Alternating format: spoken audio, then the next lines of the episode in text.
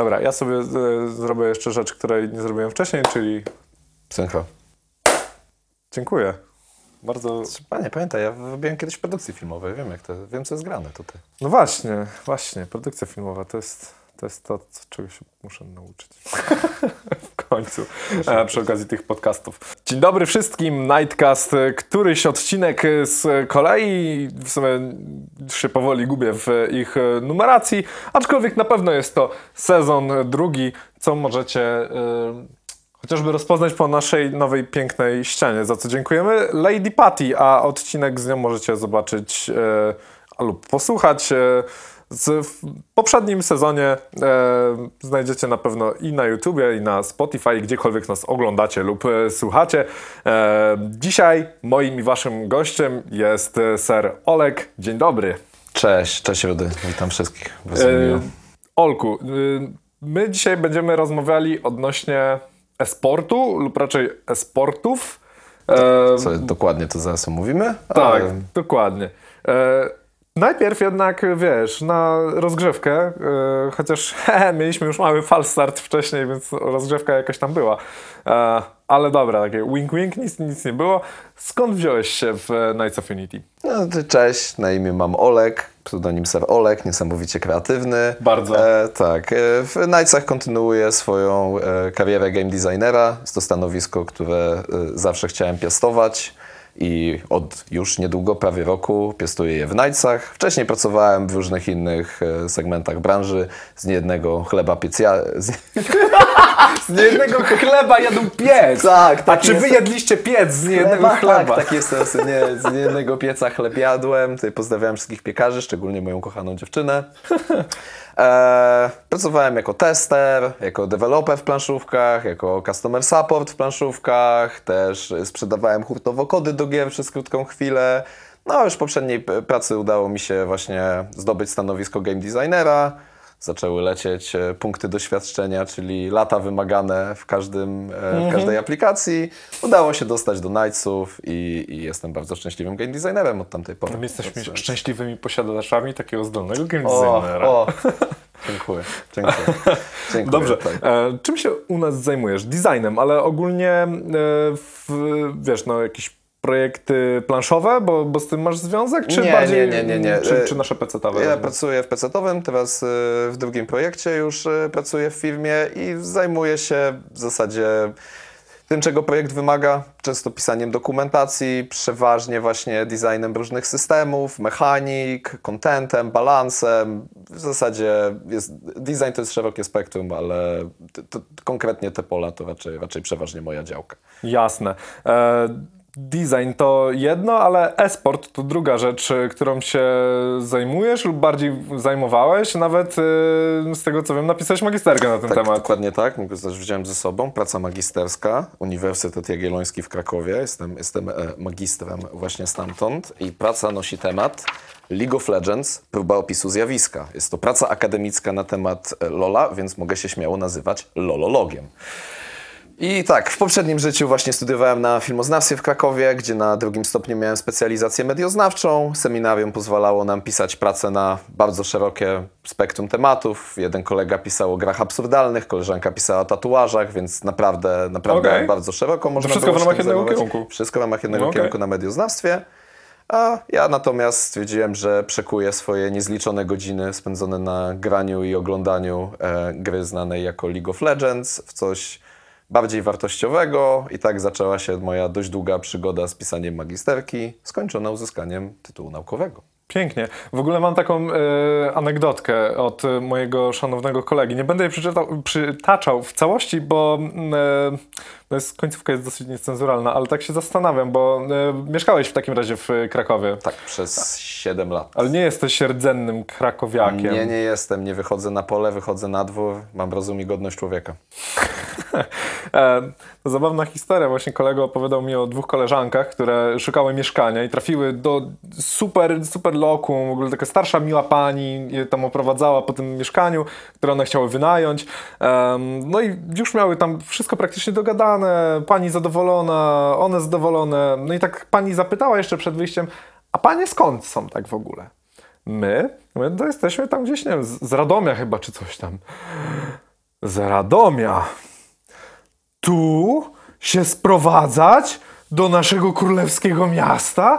Słuchaj, no jakby kuriozum sytuacji po prostu odmówiła im od razu wynajmu tego mieszkania i tak dalej, bo stwierdziła, że no nie, no jak to tak w ogóle, z, z, gdzie do królewskiego miasta z innych... Nie miałaś takiego problemu? Brzmi jak historia z Krakowa. Kraków moim zdaniem to jest miasto, które przyciąga absurdalne historie. Mo, mam kilka ulubionych, których może tutaj faktycznie nie będę przytaczał, ale taka na szybko to w Krakowie obok Wawelu jest taki wielki balon. Ktoś kiedyś do tego balonu strzelał z kuszy. I absolutnie mnie to zachwyca, ponieważ no, strzelać do balonu z jakiejś wiatrówki czy z pistoletu może każdy, ale w Krakowie strzelano do niego z kuszy. To jest, to jest właśnie klimat krakowskich historii. To brzmi jak te opowieści ze wschodu, kiedy ludzie strzelają z łuków do samolotów. Tak, tak. To jest, Krak-. Kraków to jest trochę stan umysłu. No, prawda. zostawmy Kraków, e, wróćmy do naszego głównego tematu dzisiaj, czyli do e-sportu. No właśnie, e-sport czy e-sporty?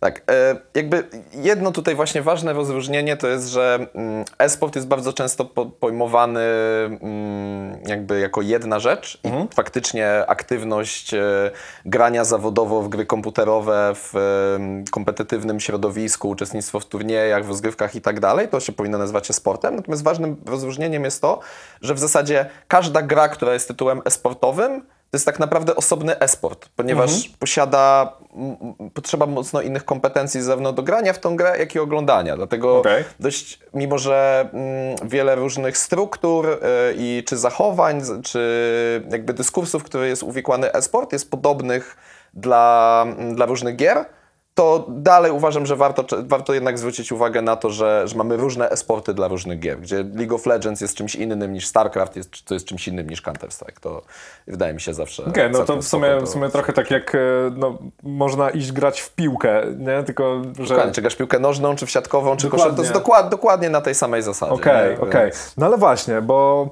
jednak e-sport jest e, sportem, jak już powiedzieliśmy, ale to jest sport, w którym się siedzi przy komputerze, nie? Klikasz w klawiaturę, myszkę, pada, cokolwiek.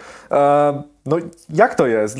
Dlaczego, w ogóle mówimy o grach jako o sporcie?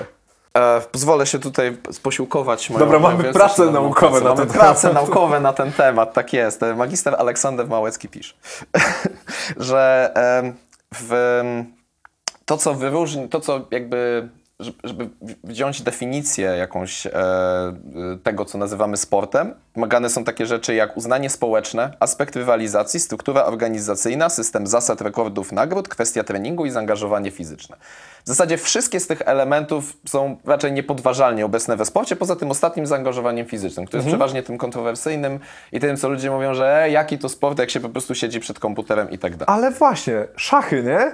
Tak, do, do tego, do, właśnie, właśnie do tego chcę, chcę przejść, bo mm, w jednym z tekstów naukowych, jakie znalazłem, pisząc właśnie pracę, e, panowie Van, Van Hilvoorde i Pot, z tego co pamiętam Holendrzy, wprowadzają koncepcję akcji motorycznej. Tu pozwolę sobie e, zacytować dokładnie, czyli podmiot z intencją zorientowaną na przemieszczenie, otaczający świat uzasadniający tą intencję oraz sposób przemieszczenia wyrażony w kategoriach czasu i przestrzeni.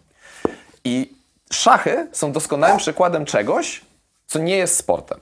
Ponieważ sposób, w jaki przemieścisz bierkę szachową na planszy, nie ma tak naprawdę znaczenia, czy przesuniesz ją szybko, czy przesuniesz ją intensywnie, czy przesuniesz ją powoli. Ważny jest stan gry przed ruchem i stan gry po ruchu. Dlatego też Natomiast e-sport mm, posiada właśnie tą akcję motoryczną, czyli sposób, w jaki klikasz, poruszasz się po mapie, jaki jest twój timing, jaka jest twoja pamięć mięśniowa.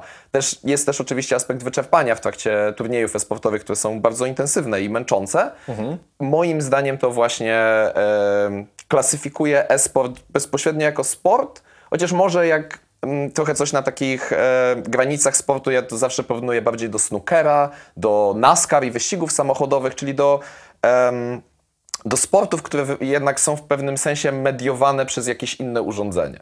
Okej. Tak, tak to właśnie lubię rozumieć, dlatego co jest taką drobną ciekawostką e, w tym jest, e, zawsze to lubię powtarzać, że dlatego też Hearthstone na przykład nie jest e-sportem. Ponieważ sposób w jaki zagrywasz kartę w Hearthstone nie ma żadnego znaczenia i nie wymaga to żadnej specjalnego przygotowania motorycznego. Okej. Dlatego uważam, że Hearthstone posiada system e-sportowy, tak samo zresztą współcześnie moje ukochane Magic the Gathering, natomiast samym e-sportem nie jest per se. Okej. E, No dobra, a w ogóle od czego zaczął się e, e-sport. Y, Gdzie, gdzie możemy znaleźć, wiesz, początek? Jaka była pierwsza e, gra, która była uznana za dyscyplinę e-sportową?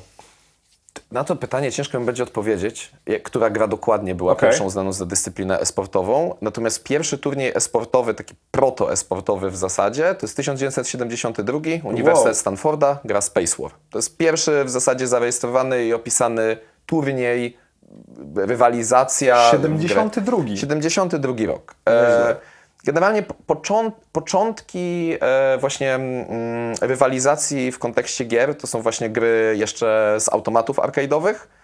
E, w zasadzie naj, największym właśnie takim turniejem początków e-sportowych to jest rok 1980, mistrzostwa w e, Space Invaders, które były też trochę właśnie tam wspierane przez firmę Namco, jeżeli dobrze pamiętam.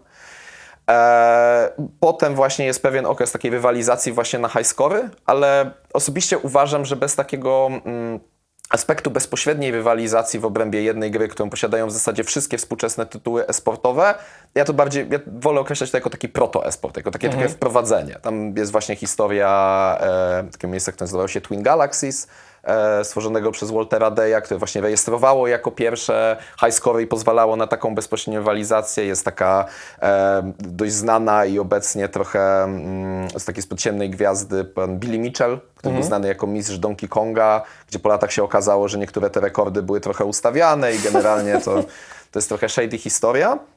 Jak w każdym sporcie. Jak w każdym sporcie. Do, do, do, do- do tego też jeszcze dojdziemy chwilę później, mówiąc o kwestiach etycznych we sporcie. E, w latach 90. zaczęły powstawać już pierwsze, mm, pierwsze jakby próby mm, zorganizowania w formach turniejowych e, e-sportu. Na przykład w, w swojej właśnie pracy opisuję mm, taką organizację założoną przez e, Angela Munoza CPL, gdzie pan Angel Munoz właśnie wprowadził pojęcie cyberatleta. Na przykład taka ciekawostka, od tych rozgrywek właśnie wziął się współczesny format turniejowy Counter-Strike'a, zaproponowany na podstawie em, rywalizacji hokejowej, 5 na 5, ponieważ Okej. wcześniej to jakby to, to jak zostały właśnie kodyfikowane takie formy rywalizacji, to się bardzo często właśnie wykuwało w ogniu walki. Natomiast chyba na jednym z najistotniejszych właśnie elementów rozwoju e-sportu była Korea, która jakby bardzo często jest to taki, jest to przedstawione w duchu takiego technoorientalizmu, że pozwolę sobie wziąć pojęcie od e, Saida, gdzie to jest pokazywane, że o, w tej Korei to ci sportowcy są jak gwiazdy rocka i tak dalej, co trochę tak jest, ale nie do końca tak jest. E, Tam były trzy bardzo istotne czynniki, które sprawiły, że ta kultura sportowa w Korei rozwinęła się o wiele szybciej, o wiele intensywniej i ustrukturyzowała się o wiele bardziej niż, niż w innych miejscach. Te trzy podstawowe rzeczy to jest kryzys koreański w 97. W 97 Korea Południowa miała kryzys ekonomiczny, który sprawił, że nastąpiło mocno wspierane przez państwo odejście od przemysłu cięższego w stronę przemysłu e, właśnie elektronicznego, nowych technologii co wiązało się też ze wsparciem państwowym dla rozwoju właśnie sieci em, e, infrastruktury sieciowej. E, Była też bardzo duża konkurencja wtedy na rynku, więc te usługi sieciowe były bardzo dobre i e, bardzo tanie, jak na, jak na współczesne, e, ówczesne standardy. E, Drugą rzeczą, która tam była, było coś takie mm, miejsca, które nazywa się PC Banks. To jest na nasze to by była kafejka internetowa, tylko to było coś o wiele więcej. To było też miejsce, gdzie się o wiele bardziej przesiadywało, e, spędzało się tam o wiele dłuższy czas, takie coś o Okej, wiele nie, nie więcej. wpadało się po prostu poczatować, tylko Tak, tak. faktycznie E, I tam ponieważ po tym kryzysie było też bardzo duże bezrobocie, to dużo ludzi po prostu siedziało w tych PC Banksach i grało w gry, gdzie Hmm. dodatkowo było tak, że jak mm, są modele subskrypcyjne, wtedy były bardzo popularne w grach. E, I tam subskrypcja nie była przypisana do konta użytkownika, tylko była przypisana do komputera, więc było o wiele łatwiej korzystać z tego. Też te em, PC Banksy dostawały właśnie te gry, jak właśnie StarCraft tam się tak naprawdę e, przede wszystkim przebił. A trzecim aspektem jest to, że ponieważ Korea miała embargo handlowe na produkty z Japonii, w czasie, kiedy konsole absolutnie dominowały na rynku gier i miały coś w rodzaju 70-75% udziału w rynku, w Korei to było zaledwie 11, kilkanaście procent, gdzie yy, tak naprawdę branża była zdominowana mocno przez gry online.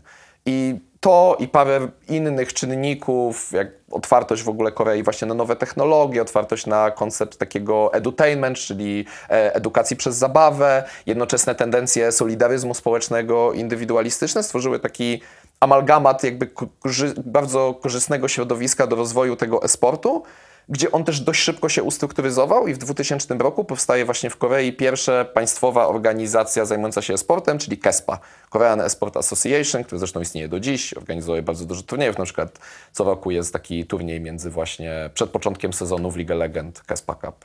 To taka Okej. ciekawostka. Nieźle. I to Korea właśnie przez długi czas była pokazywana właśnie jako przykład tego, że e-sport może wypalić. E, Na zachodzie zaczęły się stopniowo tworzyć kolejne struktury, kolejne turnieje, które niektóre przetrwały do dziś, na przykład Intel Extreme Masters powstaje e, w latach 2000.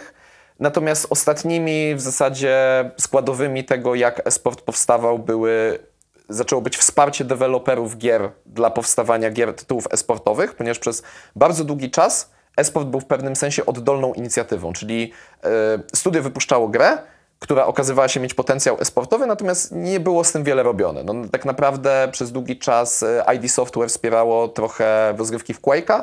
Taki bardzo znany był turniej w 97 Total Annihilation, gdzie zwycięzca wygrał Ferrari należące do Carmacka.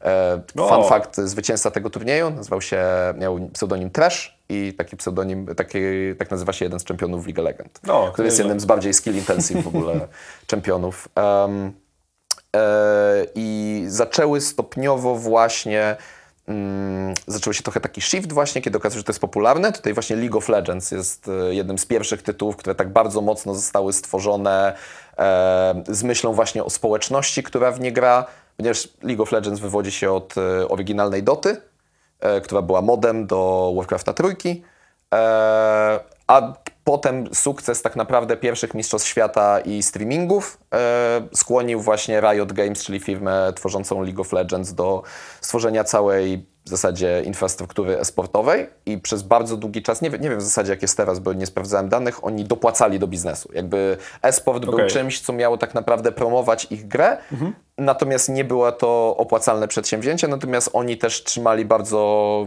bardzo ciężką ręką, to wszystko trzymali. Jakby przez długi czas na przykład e, zawodowi gracze w League of Legends nie mogli streamować innych gier na swoich streamach, czy y, League of Legends zniknęło z rosteru Intel Extreme Masters właśnie przez tam e, jakieś, nie wiem czy to były tarcia, czy to po prostu była decyzja Riot Games. Ostatnim elementem składowym e-sportu jest streaming. To było w zasadzie ostatnie, co było potrzebne, ponieważ e-sport nie najlepiej się odnajdywał w telewizji. Były różne próby, nawet już w latach 80. istniało chyba Cybercade chyba nazywał się ten program, nie pamiętam teraz dokładnie, gdzie na przykład ciekawostka, tam nie były pokazywane też tak dużo gry per se, tylko było dużo nacisku na pokazywanie samego aktu grania, jak O, oni okej. właśnie grają w to, albo kiedy tworzono em, rozgrywki właśnie, które miały być transmitowane w telewizji w Counter-Strike'a, w Halo w latach 2000, bardzo duży nacisk był na same postaci e-sportowców, na to, kim oni są, jak oni się tym zajmują, na ich jakieś konflikty, czasami sztucznie pompowane, czasami prawdziwe. Natomiast sama gra... em, Sama gra ma problem, do którego zaraz też przejdziemy, mówiąc o kompetencjach widza we sporcie, ale one nie są szczególnie przejrzyste, plus też lata mijały, gry wyglądają o wiele lepiej, co też na pewno pomaga. Natomiast streaming okazał się być dokładnie tym, czego esport potrzebował, ponieważ drastycznie zmniejszył koszty transmisji. Nie trzeba już teraz telewizji, każdy może sobie streamować e, turniej. E, też jakby z, e, przejście bardziej w stronę YouTube'a i Twitcha pozwoliło na łatwiejszy dostęp do powtórek ze wszystkich meczów, kiedyś trzeba było to zgrać z kamery, wysłać plik i tak dalej, wszystkie takie rzeczy. Em, oraz ten, mm, co ja nazywam takim trochę półtora kierunkowym e, charakterem medium e, streamingowego, gdzie telewizja jest medium jednokierunkowym. To, co jest nadawane, to jest to, co oglądasz, sam widz nie ma jakby wpływu poza tym, że może zmienić kanał. Natomiast e, w, stre- w streamingu dalej jest jakby mm, dominacja jednej strony te, tego, tej wymiany medialnej, gdzie jedna strona nadaje, e, nadaje materiał, ale druga strona może czatować, może komentować, może jakoś wpływać na to, co się No tak, dzieje. tworzą się całe community duże e, Tak, tak oglądających, niekoniecznie grających, ale właśnie widzów. Tak, ja, ja na przykład właśnie jestem, jestem dokładnie taką osobą. Zawsze właśnie wolałem oglądać i jakby in- interesuje mnie właśnie ta strona kompetytywna właśnie e, e-sportów, natomiast sam to sobie w tą Ligę Legend tak bardziej pykam niż Okej, grałem to ciekawe, bo ja mam takie w drugą stronę podejście. Zawsze wolałem e, pograć w grę i nie rozumiałem, do pewnego momentu oczywiście, wydaje mi się, że takiego większego też spopularyzowania w Polsce sportu, mm, nie do końca rozumiałem, po co to oglądać, skoro można po prostu siąść i w to pograć, nie? Ale właśnie potem tak sobie po- pomyślałem, no okej, spoko, ale czy jestem, nie wiem, na przykład dobry w jeżdżeniu na snowboardzie? Nie, ale lubię patrzeć na to, jak inni to dobrze Dokładnie. robią. I To to jest jest dokładnie to samo. To jest dokładnie ten aspekt. Ja po prostu niesamowitą przyjemność sprawia mi oglądanie najlepszych na świecie w grę, w której sam nigdy nie będę taki dobry, a maestria tych zawodników jest czymś, co dla mnie jest absolutnie zachwycające. Jasne, to też jest zupełnie inny rodzaj rozgrywki niż na przykład granie w jakąś e, przygodówkę, nie? W Mhm. sensie, oczywiście są nadal streamerzy, którzy, e, nie wiem, przechodzą sobie cokolwiek e, i, i ludzie to oglądają, spoko, ale i, i tutaj już mam takie trochę, okej, nie, no pograj sobie sam w tę grę. E, chyba, że nie masz czasu, no to to już inna No, sprawa, ale, ale osobiście- właśnie w przypadku e-sportu dużo łatwiej jest. Tak, tak. Osobiście swoją- też właśnie raczej nie oglądam takich gier po prostu, Mhm. nie wiem, właśnie w rodzaju AAA-ów e, zorientowanych na historię, natomiast zawsze lubiłem też oglądać gry, które wymagają jakiejś takiej mm, głębszej wiedzy na temat gry, czyli na przykład Mhm. roguelike'i, kiedyś oglądałem bardzo dużo właśnie i tak się uczyłem grać, nie wiem, w Binding of Isaac, Slay the Spire, jedna z moich ulubionych gier. Fajną. To- E, no dobra, mm, bo z e-sportem się wiąże e, taka dosyć ciekawa rzecz, to znaczy się e, to w sumie nie jest to samo, co competitive gaming. Tak. No i na czym w ogóle polega różnica pomiędzy e-sportem a competitive gamingiem? Znaczy, competitive gaming, hardcore gaming, tu jest dość dużo, dość dużo e, pojęć, które tutaj mogą wchodzić. To jest e, intensywne granie w gry, że tak powiem. Czy na przykład granie w rozgrywki rankingowej. Natomiast e-sport jest zorientowany na zwycięstwo w jakichś różnych turniejach, e, w różnych rozgrywkach ligowych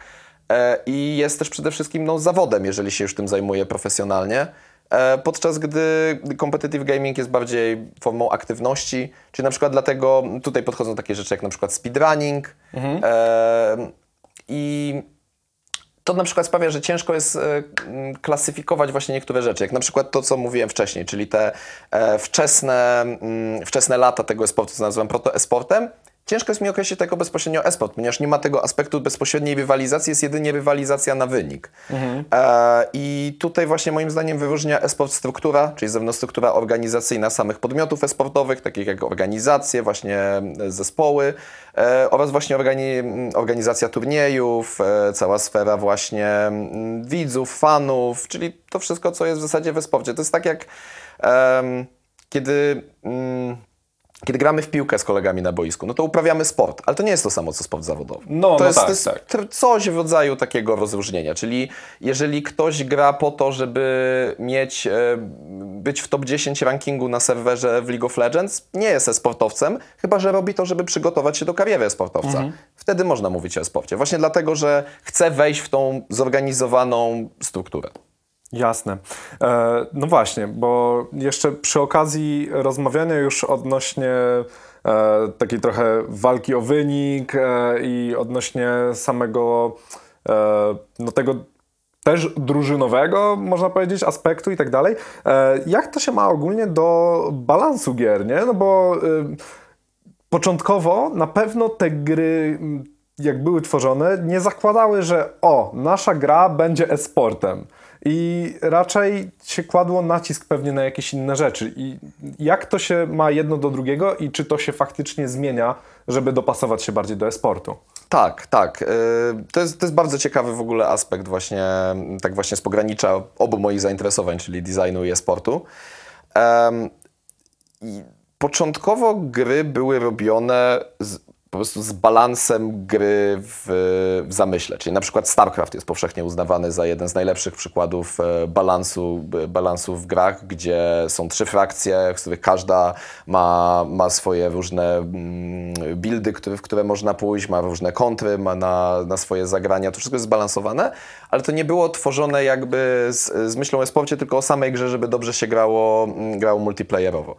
E, stopniowo, jak już e, wspominałem wcześniej, deweloperzy właśnie zauważyli ten potencjał esportowy w tytułach i niektóre tytuły były właśnie tworzone już z zamysłem esportowym, czyli tutaj właśnie można wymienić League of Legends, Dota, Overwatcha, e, Rocket League, czy właśnie na przykład StarCrafta dwójkę.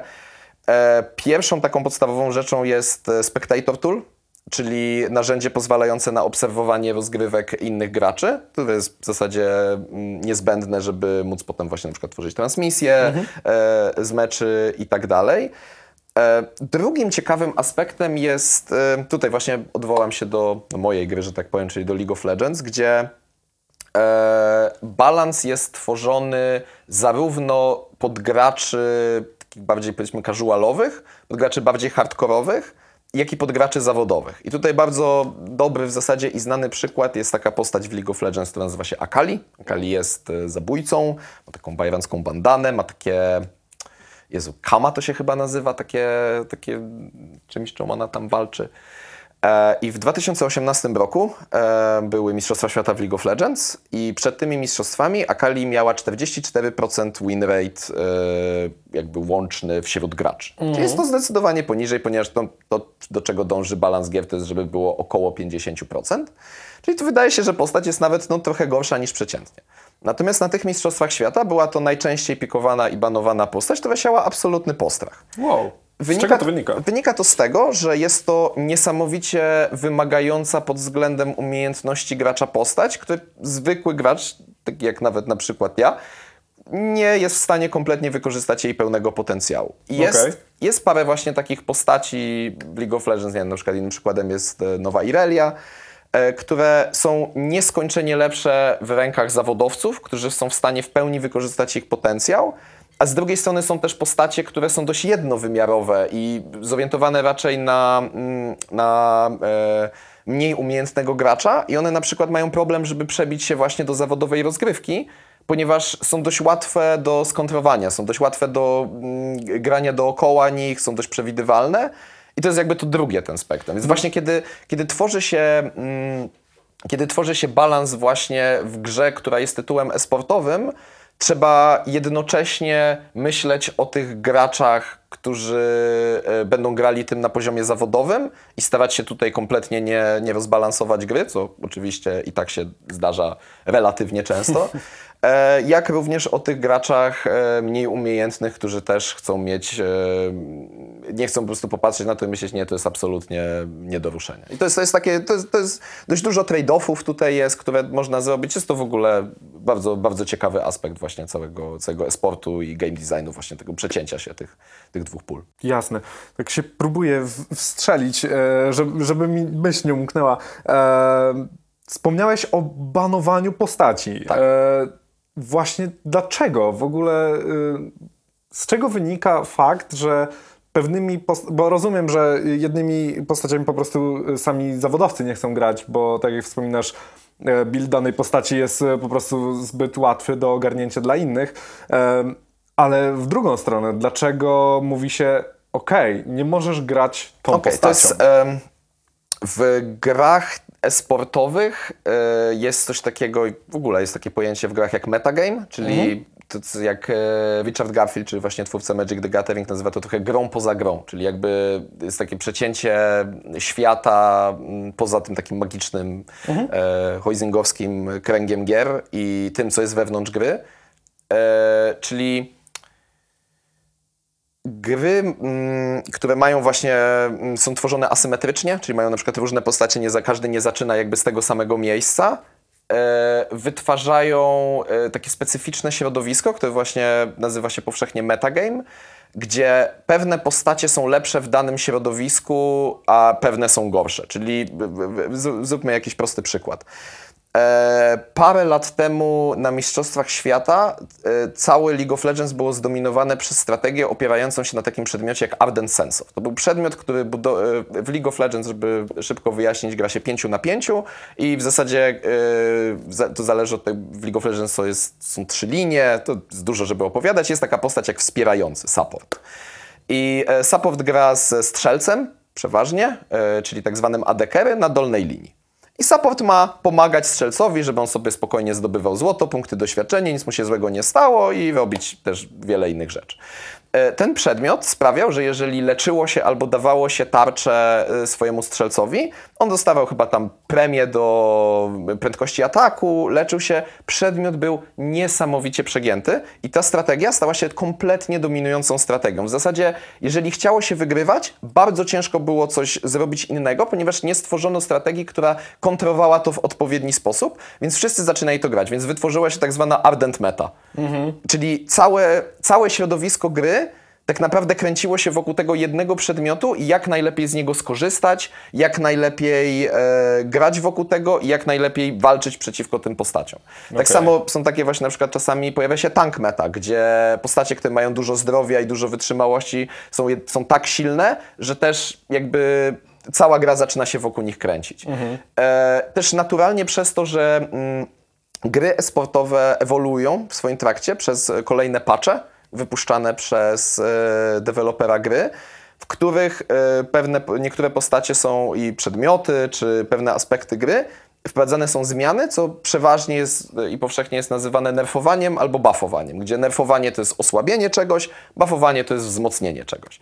I jeżeli zosta- zmiana zostanie wprowadzona i okazuje się w, po wypuszczeniu już e, patcha, że zmiana jest za mocna, czyli na przykład coś zostało za mocno osłabione, wypada z mety. Coś jest za mocne, meta zaczyna się kręcić wokół tego, to zaczyna być, e, być e, bardzo mocny wybór. E, Natomiast oczywiście, gdzie gramy sobie tak o, czyli na casualowo, czy na ryzykach rankingowych, w zasadzie gracze mogą sobie wybrać, jaką chcą postać i ją, ją grać. W cyklach rankingowych jest to oczywiście, no, ludzie źle patrzą, jak robisz sobie jakieś jaja, czy robisz jakieś dziwne rzeczy, które właśnie się mm, nie wpisują w metagame.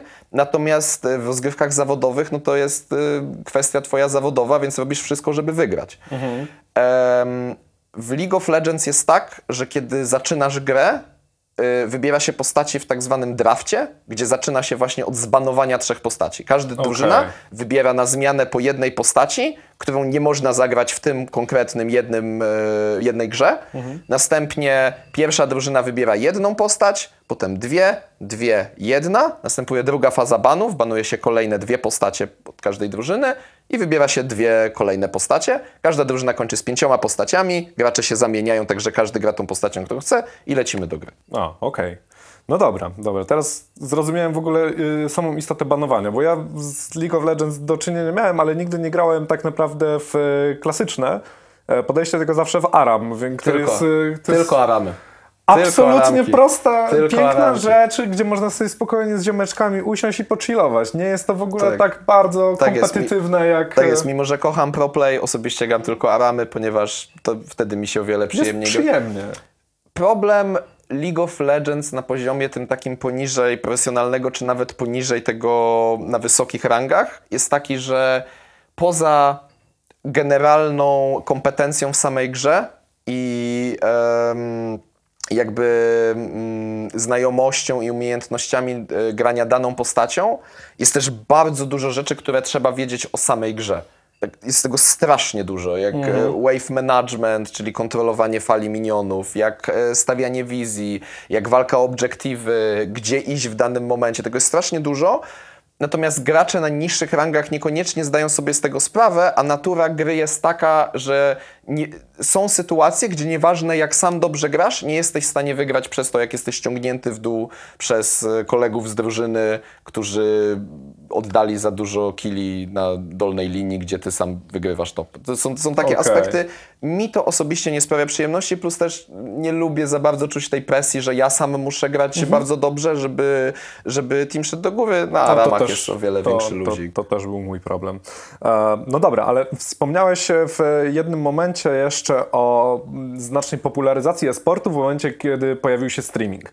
Em, powiedz mi, jakie muszą być w ogóle kompetencje widza, co widz powinien wiedzieć oglądając e-sport, Em, no i jak wygląda realizacja transmisji takiego na przykład turnieju e-sportowego? Próg wejścia do e-sportu jest stosunkowo duży. To jest, je- to jak już wspominałem wcześniej, opisując pokrótce tą historię e-sportu, to było to, co mocno blokowało te transmisje telewizyjne przed większym sukcesem. Bo bardzo ciężko jest e, w tych e, w transmisjach e-sportowych w zasadzie nauczyć kogoś e-sportu. To jest tak naprawdę kompetencja, którą trzeba przynieść tam.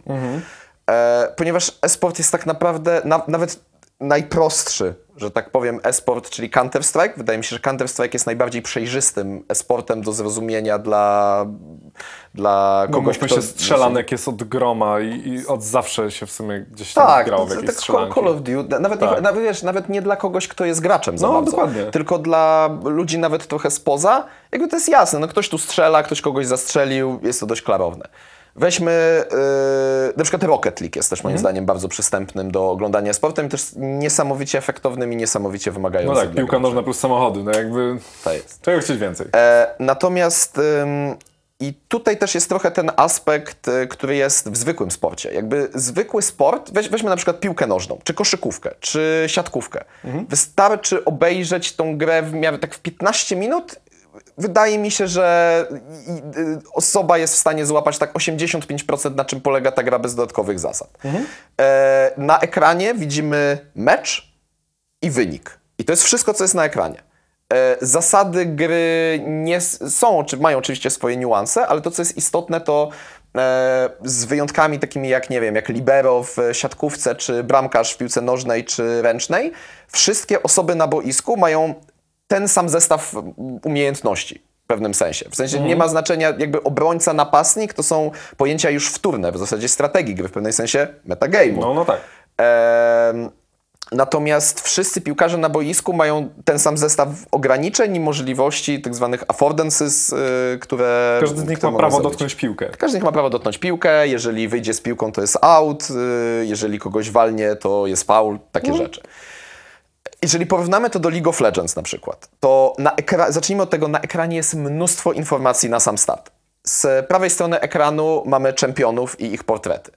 Pierwszy gigantyczny próg wejścia, trzeba wiedzieć, co robią ci czempioni. Czempioni mają też swoje skórki dla postaci, więc czasami nawet jeżeli wiesz, to ciężko jest rozpoznać, co dokładnie robi, bo mimo, że animacje są takie same, to trochę inaczej wyglądają.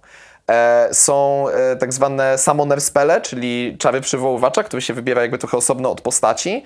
Y, One też są pokazane na tym. Jest coś takiego jak masterki, czyli taki specjalny, mm, specjalny zestaw y, pasywnych zdolności, które się wybiera przed meczem i jeżeli są jest chyba pięć drzewek, z których każdy ma trzy główne masterki, jeszcze potem wybiera się trzy dodatkowe. Tego jest mnóstwo. O, okej. E, I generalnie ma się łącznie sześć takich masterek. Jest jeszcze tam parę jakichś tam dodatkowych bzdetów, które nie są istotne. To jest pierwsza rzecz i to jest tylko prawa strona ekranu. Na górze jest wynik, ponieważ League of Legends jest tak naprawdę grą do jednego gola, trzeba zniszczyć wrogą bazę, czyli tak zwany Nexus.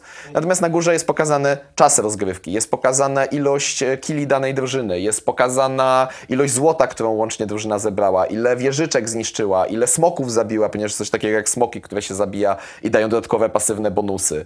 E, Jest coś takiego... E, Jest też coś takiego jak e, Baron, czyli taki naj, najpotężniejszy neutralny stwór na mapie, którego zabicie daje buff. Jeżeli ktoś go zabije, to jest timer, który pokazuje, jak długo to się odlicza. Na dole są buildy postaci, czyli to, jakie przedmioty kupili, e, ile, ile wardów postawili, czyli takich totemów wizji, które pokazują, ponieważ League of Legends jest e, typowo growa mgła wojny. E, Jest pokazane, ile dokładnie zabili minionów, to się nazywa CS, czyli Creep Score. I to jest już chyba wszystko. I to jest ponad to, że trzeba jeszcze mieć kompetencje w tym, co się dzieje na ekranie, dlaczego te rzeczy tak wyglądają, co robi dana postać w danej chwili. Czyli jak, jak, jak widzicie, to jest strasznie dużo rzeczy, które muszą być wiadome i w miarę zrozumiałe przed przystąpieniem w ogóle do oglądania takiej transmisji. E, dlatego też. to jest, to jest pierwsza kompetencja widza. Druga rzecz to to, o co pytałeś właśnie, jak są tworzone, jak są tworzone transmisje. To są dwa aspekty, o których e, najbardziej chciałbym wspomnieć, czyli w sporcie też jest takie rozróżnienie, ale ono nie jest tak klarowne jak we sporcie. We sporcie e, tak zwani kasterzy, czyli komentatorzy nazywają się kasterzy we sporcie, e, dzielą się na tak zwanych play-by-play i color e, casterów. Czyli play-by-play to jest taki, taki gość, który jak nagle zaczyna się walka pięciu na pięciu, to zaczyna bardzo szybko mówić, co się dzieje. Oczywiście bardzo ciężko jest nadążyć za tym, co się dzieje, ale oni są w tym wytrenowani i przeważnie bardzo dobrzy. Natomiast kolorcasterzy wypełniają właśnie tło, opowiadają o właśnie e, kwestiach związanych z metagamem, kwestiach związanych z taką e, wyższą strategią, Czyli ponieważ trochę wyjaśniają też tę Tak. grę, co, co tak naprawdę Troszkę nie tylko tak. to, co się dzieje na ekranie per se, ale to, co się dzieje Tak. wokół gry. Tak, natomiast y, bardzo ciężko byłoby tworzyć te transmisje skierowane właśnie dla widza bez kompetencji, ponieważ jest tak dużo rzeczy do opowiedzenia nad widzom, którzy mają kompetencje, czyli co się zmieniło ostatnio w metagamie, co zmienił ostatni patch, dlaczego, dlaczego gość gra w ten sposób, a nie inny, ponieważ do tego wszystkiego jeszcze dochodzi oczywiście indywidualna ekspresja na tych postaciach. Są gracze, którzy grają różnie różnymi postaciami. yy, Są gracze, którzy różnie rozgrywają swoje linie, inaczej rozgrywają swoje teamfighty. Jest mnóstwo okazji, żeby zrobić jakieś niesamowite zagranie. I ci kolorcasterzy właśnie muszą, muszą wprowadzić, wprowadzić widza, który jest właśnie uznawany już za już kompetentnego w grze, w ten taki e, świat tej trochę tak jakby wyższej świadomości strategicznej, czyli jakby w, w League of Legends i w ogóle w większości gier jest pojęcie mikro i makro. Czyli mikro to jest to, co robię jakby sekunda po sekundzie, jak dobry jestem właśnie w szybkości reakcji, w dobrym wykorzystaniu możliwości mojego czempiona w Lidze Legend, a makrostrategia to są już właśnie jak działa cała drużyna, jak się rozstawia po mapie, jak rozstawia właśnie swoją wizję, jak podchodzi właśnie do różnych celów, do zdobycia i tak dalej, i tak dalej. To jest aspekt komentatorski, a drugi aspekt jest aspekt realizacyjny. W piłce nożnej, w koszykówce, w siatkówce, w piłce ręcznej, to są do- dobre przykłady mhm. w większości sportów jest stosunkowo łatwo ustawić kamerę. Jakby wiesz, gdzie kamera powinna iść, powinna iść na piłkę. No, no tak. Tam, gdzie jest piłka, tam jest akcja. Czasami oczywiście dzieje się coś ciekawego gdzie indziej, można to pokazać przebitką, ale przeważnie tam, gdzie jest piłka, jest najciekawsza akcja. Co zrobić w sytuacji, gdzie w League of Legends masz trzy linie, na każdej coś się dzieje, masz junglera, który chodzi po całej mapie i walczy z neutralnymi potworami, czasami dwie rzeczy dzieją się naraz e, i to wszystko musi być e, ciekawe, pod komentarz, e, co się dzieje. Generalnie praca realizatora wizji e, za pomocą tego, tych narzędzi e, dla oglądającego, tych spectator tooli, jest moim zdaniem o wiele bardziej wymagająca i o wiele ważniejsza dla jakości transmisji e-sportowej niż w stosunku do zwykłego sportu. Jest to moim zdaniem coś bardzo wymagającego, mnóstwo szacunku i pozdrowienia dla, dla wszystkich rea, realizatorów wizji. Uważam, że z czasem zrobiło się to o wiele lepsze. Jak się porówna stare transmisje i nowe transmisje, to jest, to jest niebo a ziemia. Obecnie na przykład robią takie rzeczy, że rozbijają ekran na dwa i tutaj się dzieje jedna Okej. rzecz, tutaj dzieje się druga rzecz. Robią, e, kiedyś nie było powtórek z akcji, które się zdarzyły natychmiast, teraz powtórki czasami nawet mają jakieś tutaj fajne przejścia kamery, takie super bajery teraz robią te realizatorskie i, i jakby to... To jest No Widać, że scena się rozwija dosyć tak, mocno. tak, tak. No i też i to, to właśnie jest ym, na właśnie intersekcji trochę tego komentowania, realizacji wizji i kompetencji jest to, że sporty są dość chaotyczne w oglądaniu. Są bardzo wymagające dla widza relatywnie do zwykłych sportów, co na przykład jest dużą barierą, y, tutaj akurat nie, nie jestem ekspertem, ale z tego co wiem, dla Overwatcha. Overwatch nie stał się aż tak popularnym sportem, jak mógł być, ponieważ jest niesamowicie ciężki do przejrzystego pokazania, co się w nim dzieje. Jest to bardzo. E, nie jest to może chaotyczna gra per se, ale w realizacji jest bardzo chaotyczna, jest bardzo ciężko pokazać, zwłaszcza, że em, w League of Legends wszyscy gracze mają perspektywę izometryczną, gdzie jednak em, Overwatch jest e, z perspektywy pierwszej osoby z dodatkowymi umiejętnościami, które muszą być pokazane, więc to nie jest tak e, jak w Counter-Strike'u, gdzie po prostu pokazuje, że ktoś tu strzela i ten, tylko jeszcze robi dodatkowe rzeczy i ktoś inny robi rzeczy, które na to wpływają. Nie jest to tylko ustawienie. Bardzo wymagająca kwestia, bardzo dużo mm, pracy zostało w to przez lata włożone i, i, i tak. I nie wiem, co więcej mogę powiedzieć. No to... Ci kolejne pytanie. e, Kurde, bo super, już, lecisz. Bo jak już jesteśmy przy e, transmisjach, no to trzeba mieć co transmitować. E, I tutaj pojawiają się turnieje, eventy, tego typu historie. Um, no i zgaduję, że raczej nie jest tak, że gracze, zawodowcy siadają sobie u siebie na chacie przed kompem e, i, i po prostu sobie tam pykają ten Nie. turniej czy coś, tylko spotykają się faktycznie gdzieś na jakiejś arenie Tak. i tak dalej. Tak było przez lata. E, Pandemia to trochę zmieniła. E, W trakcie pandemii rozgrywki były prowadzone nie tyle z domów, co mm, z gaming house'ów. Okej. Bardzo często organizacje sportowe posiadają swoje, e, swoje nawet czasami dedykowane budynki, czasami są to oczywiście gdzieś, gdzie gracze mieszkają razem, razem grają, razem e, trenują, ponieważ do tego jeszcze zaraz przejdziemy rozmawiając o samym życiu e-sportowców. No tak, tak. Em, I w trakcie pandemii rozgrywki były prowadzone właśnie z, z tych gaming house'ów, czy też w przypadku, z tego co wiem, w, w przypadku Counter-Strike'a często gracze też mieszkają e, indywidualnie. Chyba akurat tam ta kultura gaming house'owa nie jest aż tak popularna, ale tutaj, tutaj przyznaję, nie jestem pewien.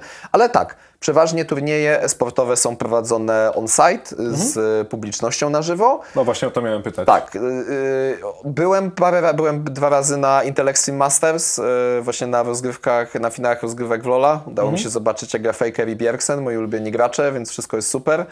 Em, I, I to jest super doświadczenie. Jakby energia tłumu to ciągnie, jakby gracze też mówią, że ta, ener- że ta energia ich super nakręca.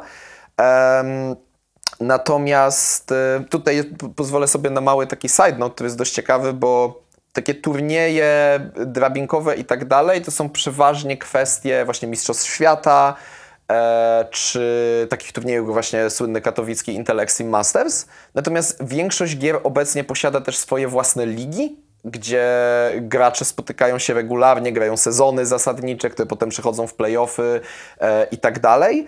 E, od paru lat, z tego co pamiętam, w 2018 Overwatch jako pierwszy wprowadził system franczyzowy, ponieważ przez e, długi czas było, było tak trochę jak w piłce nożnej, że można było spaść do niższej ligi, można było awansować do wyższej ligi, tylko e, był trochę problem ze sponsorami, ponieważ sponsorzy byli mm, e, bardziej oporni przed inwestowaniem w drużynę, jeżeli była szansa, że ta drużyna spadnie i straci popularność. Dlatego część lig przeszła właśnie na system franczyzowy, co tworzył Overwatch. Wiem, że w Europie i w Stanach, w Stanach była pierwsza właśnie w LoLu też jest e, system franczyzowy.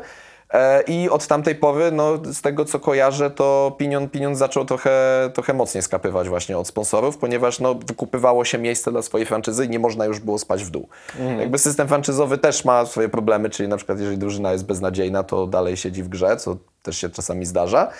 Em, no, to z takich większych rozgrywek właśnie to finały Mistrzostw Świata w Ligę zawsze są podawane jako bijące rekordy oglądalności. Turniejem z największą pulą nagród od lat jest e, e, International w Dotę dwójkę, ponieważ tam e, community się zrzuca na nagrody, można tam, tam się wygrywa. gry. Generalnie jest tak, że jak patrzy się na wykaz sportowców z, naj, sportowców z największymi wygranymi przez lata, to e, gracze w Dotę stanowią około 90% w top 100. Pierwszy gracz w League of Legends jest 75, jest trochę CS-owców i trochę graczy w Call of Duty. Okej. Natomiast y, Dota absolutnie dominuje pod względem tych, y, tych wygranych.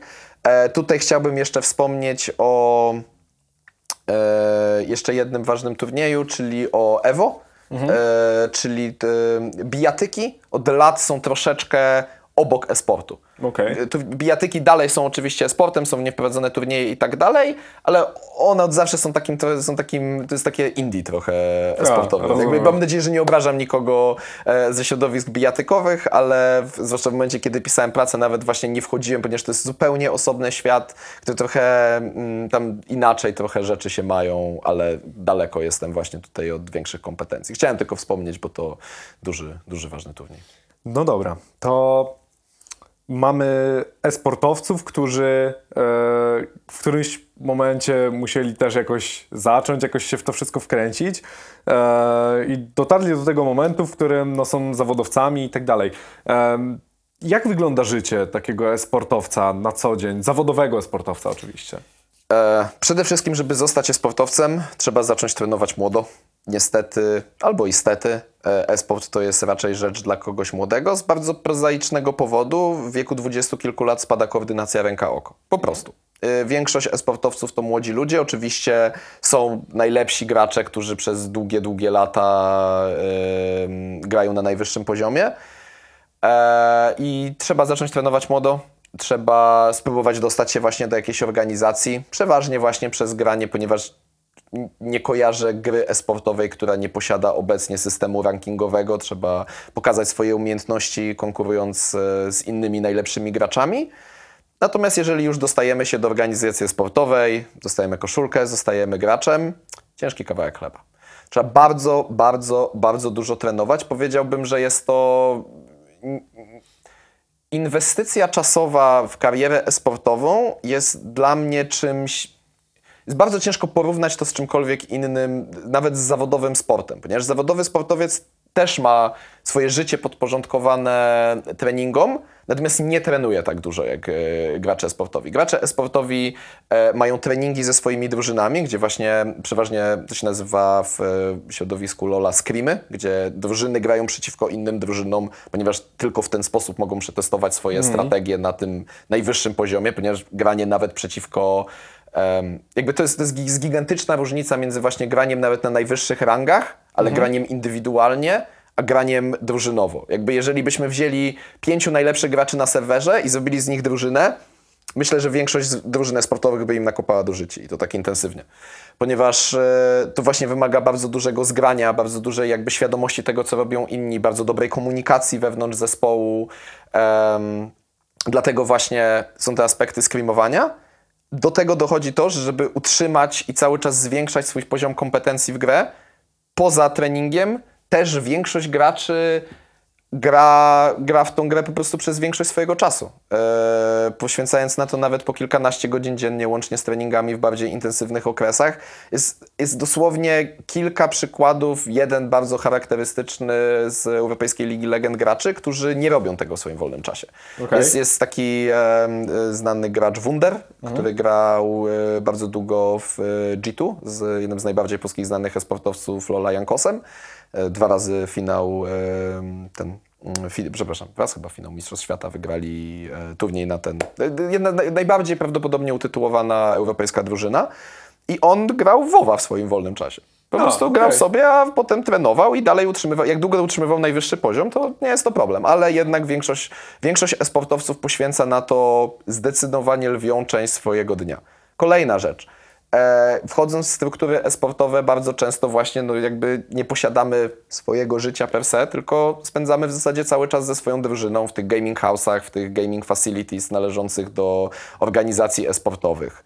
E, podporządkowane temu są też takie rzeczy jak dieta, siłownia, e, wsparcie psychologa, które się pojawiło przez lata, czego oczywiście nie było na wczesnych e, latach e-sportu i na szczęście z czasem zaczęło to być traktowane coraz poważniej, ponieważ jest to też bardzo duże obciążenie psychiczne, konieczność ciągłego, ciągłego bycia na topie, ciągłej konkurencji z innymi, którzy chcą być na topie, gdzie mm, te relacje są bardzo często też y, koleżeńskie, ponieważ oni się znają zarówno y, z tych turniejów, gdzie są jakby trochę bliżej, powiedziałbym, siebie niż zwykli sportowcy, jak i również z tych gier rankingowych, gdzie jakby w dość naturalny sposób gracze zawodowi są przeważnie e, w, tych, w tych najwyższych rangach, więc często też grają między sobą, żartują, znają się też, też z tego. E, I jest to, jest to bardzo wymagająca praca. Jest to praca, która jakby no, brzmi niesamowicie atrakcyjnie, podejrzewam, dla wielu młodych ludzi, że no hej, mogę zawodowo grać w gry komputerowe i dostawać za to pieniądze. Polecam się trzy razy zastanowić, czy to jest, czy to jest, życie, czy to jest życie, na jakie ma się ochotę, ponieważ w zasadzie to, to dominuje całe życie. No właśnie, yy, wspomniałeś o pieniądzach. Yy, orientujesz się mniej więcej, jak yy, wyglądają zarobki?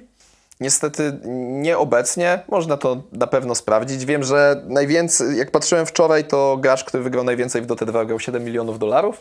Wow. w League of... Ale jakby wygrane brzmią niesamowicie atrakcyjnie, ale to jest, to jest jeden z tych aspektów, z którymi ja osobiście zawsze starałem się walczyć, rozmawiając o sporcie, ponieważ to jest takie...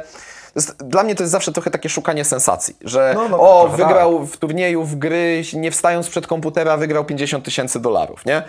A to nie o to chodzi. To, co moim zdaniem było najbardziej przełomowe, to było, kiedy Riot Games wprowadziło stałą pensję dla graczy. Ponieważ wtedy to legitymizuje to jako pracę. Ponieważ wygrane na turniejach były już wcześniej. No, ale mm, kiedy właśnie pisałem magisterkę, czytałem taką bardzo solidną książkę reportażową właśnie o Counter-Strike'u w latach 2000, od takich dwóch organizacji, ze sobą konkurowały. I tam właśnie największym lękiem było to, że to to nie jest e, viable career path, że to nie jest coś, co możesz robić zawodowo, co możesz robić przez całe swoje życie, ponieważ tak naprawdę opierasz się tylko na tych wygranych.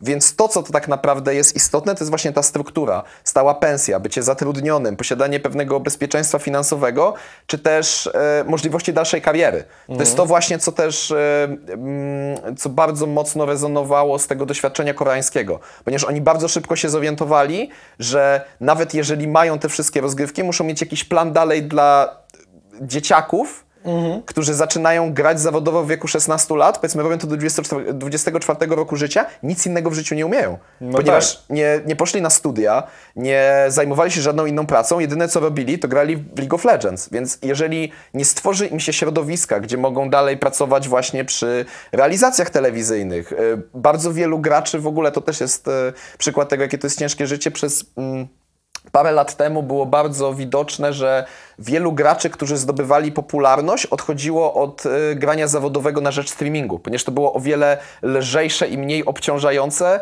często przy dużej popularności wiążące się albo z podobnymi, albo nawet jeszcze wyższymi pieniędzmi, wiesz, na, na Twitchu można bardzo dobrze zarobić. E, ale nie, nie, nie orientuję się, jakie to są dokładnie stawki, ale są, są całkiem niezłe z tego, co kojarzę. Na pewno, na pewno jest... Tacy na najwyższym poziomie na pewno zarabiają lepiej niż, niż ja i na pewno lepiej niż ty. A ty zarabiasz na pewno lepiej niż ja, panie deweloper. A, no cóż, no. Y, jeżeli chcecie sobie sprawdzić, jakie są stawki y, designerów i deweloperów, to polecamy to sobie zgooglać. No, y, wróćmy może do, do e-sportu. W sumie już mi powiedziałeś, kolejne pytanie, co zrobić, żeby zostać e-sportowcem, ale to już w sumie, w sumie zostało mniej więcej Trenuj, e, wyjaśnione. Tak, Przygotuj odporność treningów, mentalną tak. y, i polecam być świadomym tego, na co się pisze. Mm, Plus y, bądź naprawdę dobry w swoją grę. To jest Mm. jakby, nie, nie będąc naprawdę na tym najwyższym poziomie, jakby można, można grindować, ale tutaj talent też, też bardzo, bardzo dużo ma znaczenia. Ale ciężka praca jeszcze więcej, jak w większości rzeczy. Ty jesteś widzem e, e-sportu i, no i ta społeczność widzów jest też e, bardzo duża. No i widzowie również są, bywają zwykłymi graczami, graczami w, w te właśnie gry. I chciałbym zapytać, jak wygląda relacja, ta bliskość powiedzmy sobie zwykłego gracza e, z tym, wiesz, z zawodowcem, z tym czempionem, nie? Bo jedna rzecz oglądać sobie mecze, ale no jednak jest chyba dużo łatwiej się skomunikować chociażby z Tak. takim graczem niż, nie wiem, z e, takim Lewandowskim, nie? Tak, tak. Mam, mam wrażenie, że istotny tutaj jest aspekt tego, że esport jest mediowany technologicznie, czyli zawsze jest ten aspekt ekranu i nowych technologii, który, e, który tam jest, więc większość e, esportowców ma jakąś swoją prezencję medialną na takich rzeczach jak Twitter. Bardzo wielu z nich prowadzi streamy na Twitchu. E, I to, to sprawia, że moim zdaniem są oni o wiele bliżej niż jest. Bo też to, że jakby jest to dalej jednak o, coś o wiele mniejszego niż ten zwykły sport. Jakby stawki są jednak no też nie, nieskończenie niższe niż e, w, w tym, na, na tym najwyższym poziomie, nie wiem, jakiejś piłki nożnej, w NBA czy, czy takich rzeczy. I, no i też jest też ten aspekt, że nawet przechodząc na wyższe poziomy ligi podwórkowej, no to z Lewandowskim w gałę nie zagram jak równy z równym, a jest absolutnie możliwe, grając dużo i będąc coraz lepszym w League of Legends czy w Counter Strike'a, w końcu zmierzyć się z jednym z tych najlepszych. To jest absolutnie realny scenariusz. I to też moim zdaniem dokłada do tego. Czyli powiedziałem właśnie ta prezencja medialna, zwłaszcza streaming i, i ten aspekt możliwości e, zagrania właśnie w, w tą samą grę na, przez, przez tą możliwość właśnie rozgrywek rankingowych. To, to jest ten aspekt. Powiedz mi o takich rzeczach, które twoim zdaniem są właśnie spoko w e-sporcie, które ty uważasz za takie, wiesz, e, najfajniejsze, może najciekawsze, e, ale oprócz tego chciałbym też e, usłyszeć o jakichś takich, e, no może jakiś, nie wiem, drobny skandal, może jakiś fuck up, może coś, coś w tym... Skandale to skandale może za sekundę, bo wiem, że będziemy chcieli pogadać trochę o kwestiach etycznych w sporcie. No tak, tak. Więc to, to zaraz sobie Dobrze, to, obgadamy. to sobie możemy odłożyć. E, natomiast. E, e, co jest fajne we sporcie? Tak, to jest fajne Co we jest sporcie. fajne we sporcie? Ja osobiście, to jest akurat e, moja, moja osobista rzecz, ja zawsze lubię gry, w których jest właśnie duży ten aspekt takiej dodatkowej wiedzy, że Okej. przez to, że znasz grę wystarczająco dobrze, jesteś w stanie zrobić kogoś po prostu w bambuko. I te najlepsze playsy zawierają w sobie właśnie cały taki miks tego właśnie znajomości gry, e, ekspresji właśnie na danej postaci, doskonałego timingu, doskonałej koordynacji, wyczucia, plus też jakby to nie jest rzecz, jak zawodowy gracz ogra nawet bardzo dobrego gracza, który nie jest jednak na tym poziomie, ale kiedy bierzemy tych absolutnie najlepszych na świecie i oni są w stanie w nieprawdopodobny czasami sposób ograć e, e, tych innych graczy, to jest dla mnie coś niesamowitego. Jakby jest kilka takich najbardziej legendarnych właśnie na przykład zagrań w LoLu, e, czyli słynne Look at the Cleanse, Look at the Moves, Faker, What Was That, prawdopodobnie najbardziej znane zagranie, gdzie najlepszy bezdyskusyjnie moim zdaniem gracz e, w League of Legends, czyli e, Faker z Korei, też przez lata na topie, dalej bardzo silny w tym roku kontender do Mistrzostwa Świata, a pierwsze, teraz mamy chyba żeby nie skłamać, y, 2009, 13 sezon Ligi Legend, a on już w trzecim sezonie był mistrzem świata i dalej gra na najwyższym poziomie. Wow. E, I jest takie legendarne zagranie, jak kiedyś, kiedyś w Korei było tak, że w piątych grach e, nie draftowało się czempionów, tylko się je wybierało jakby na ślepo, więc to była jedyna w zasadzie sytuacja, gdzie w kompetytywnych rozgrywkach mógł grać ten sam czempion na tego samego czempiona. Normalnie jak jedna drużyna wybierze, druga już nie może. I była właśnie walka Z na Zeda, dwóch asasynów i Faker po prostu z 10% zdrowia po prostu tak zrobił gościa, że no jest absolutnie legendarne zagranie. Drugie, słynny Backdoor Expeke, gdzie na Intel Extreme Masters w Katowicach bodajże w 2013 albo 2014 e, Hiszpan Expeke, wtedy z drużyny Fnatic, miał bardzo mało zdrowia i poszedł po prostu samemu spróbować zabić Nexus i udało mu się po prostu mając tak, udało mu się uminąć wszystkie skille, zadać po prostu ostatnie obrażenia, tak zwany backdoor, czyli jakby tak trochę z podpierduchy właśnie podejście na tą bazę i no, reszta jest historią. Jakby polecam serdecznie oba, oba playsy obejrzeć, bo na, myśl, myślę, że nawet dla osób ledwo, ledwo rozumiejących Ligę Legend jest to coś niezwykle interesującego. Ale to są same zagrania. Ja też bardzo lubię właśnie, jeżeli coś fajnego powstanie w fazie draftu. E, na przykład e, no, le legendarne piki takie jak Miss Fortune na saporcie, w prawdopodobnie najlepszej serii pięciu gier, jakie kiedykolwiek zostały zagrane w League of Legends, czyli e, Q-Tigers przeciwko SKT na Mistrzostwach Świata, żeby nie skłamać w 2015 albo 2016. E, postać była tak nieoczekiwana, że Faker, który tam grał, Faker jest w wielu tych historiach, e, myślał, że to jest błąd, że oni wybrali tą postać przez pomyłkę, e, natomiast w dwóch grach takim nakopali do życi, że musieli zbanować tą postać, ponieważ nie mieli na nią Wow. żadnej strategii odpowiadającej. Nieźle. Inny legendarny pick z Fakerem to... Mm, to LeBlanc na, e, e, i skontrowana przez Morganę. Faker przez wiele lat był uznawany za niepokonanego na właśnie takim bardzo mobilnym magu zabójcy LeBlanc. To jest taka iluzjonistka. E, I w ostatniej grze finału turnieju chińska drużyna EDG miała przygotowaną strategię, wzięła Morganę, czyli taką te, też e, czarownicę, która jest bardzo mocna właśnie przeciwko LeBlanc wygrali, reszta jest historią, Pierwsze, mm, pierwsza przegrana Fakera na turnieju międzynarodowym. E, jest, y, y, w środowisku Lola jest taka postać, którą ja osobiście bardzo cenię, która kiedyś była casterem, teraz jest streamerem, e, o pseudonimie LS, on nadaje z Korei, chociaż jest e, z zachodu. I on w tym roku e, pracował jako coach dla organizacji Cloud9 przez kilka tygodni, po czym w trochę takich niewyjaśnionych okolicznościach się rozstali. I to był pierwszy raz od dawna, gdzie pojawiło się trochę takiego świeżego powietrza dla mnie właśnie w, e, w fazach draftu w grach, ponieważ przez to, że jest ten obowiązek wybierania, w zasadzie nie tyle obowiązek, co presja, żeby wszystko było zawsze jak najbardziej na wygraną, bardzo często w League of Legends, to nie, mimo że jest około 180 obecnie już chyba czempionów grze, nie pamiętam dokładnej liczby, to tylko część z nich regularnie pojawia się na tych rozgrywkach, niektórzy pojawią się raz na jakiś czas, część w ogóle jest niewybierana w danym sezonie, dopóki nie powstaną jakieś, nie ma jakiegoś shiftu w metagame.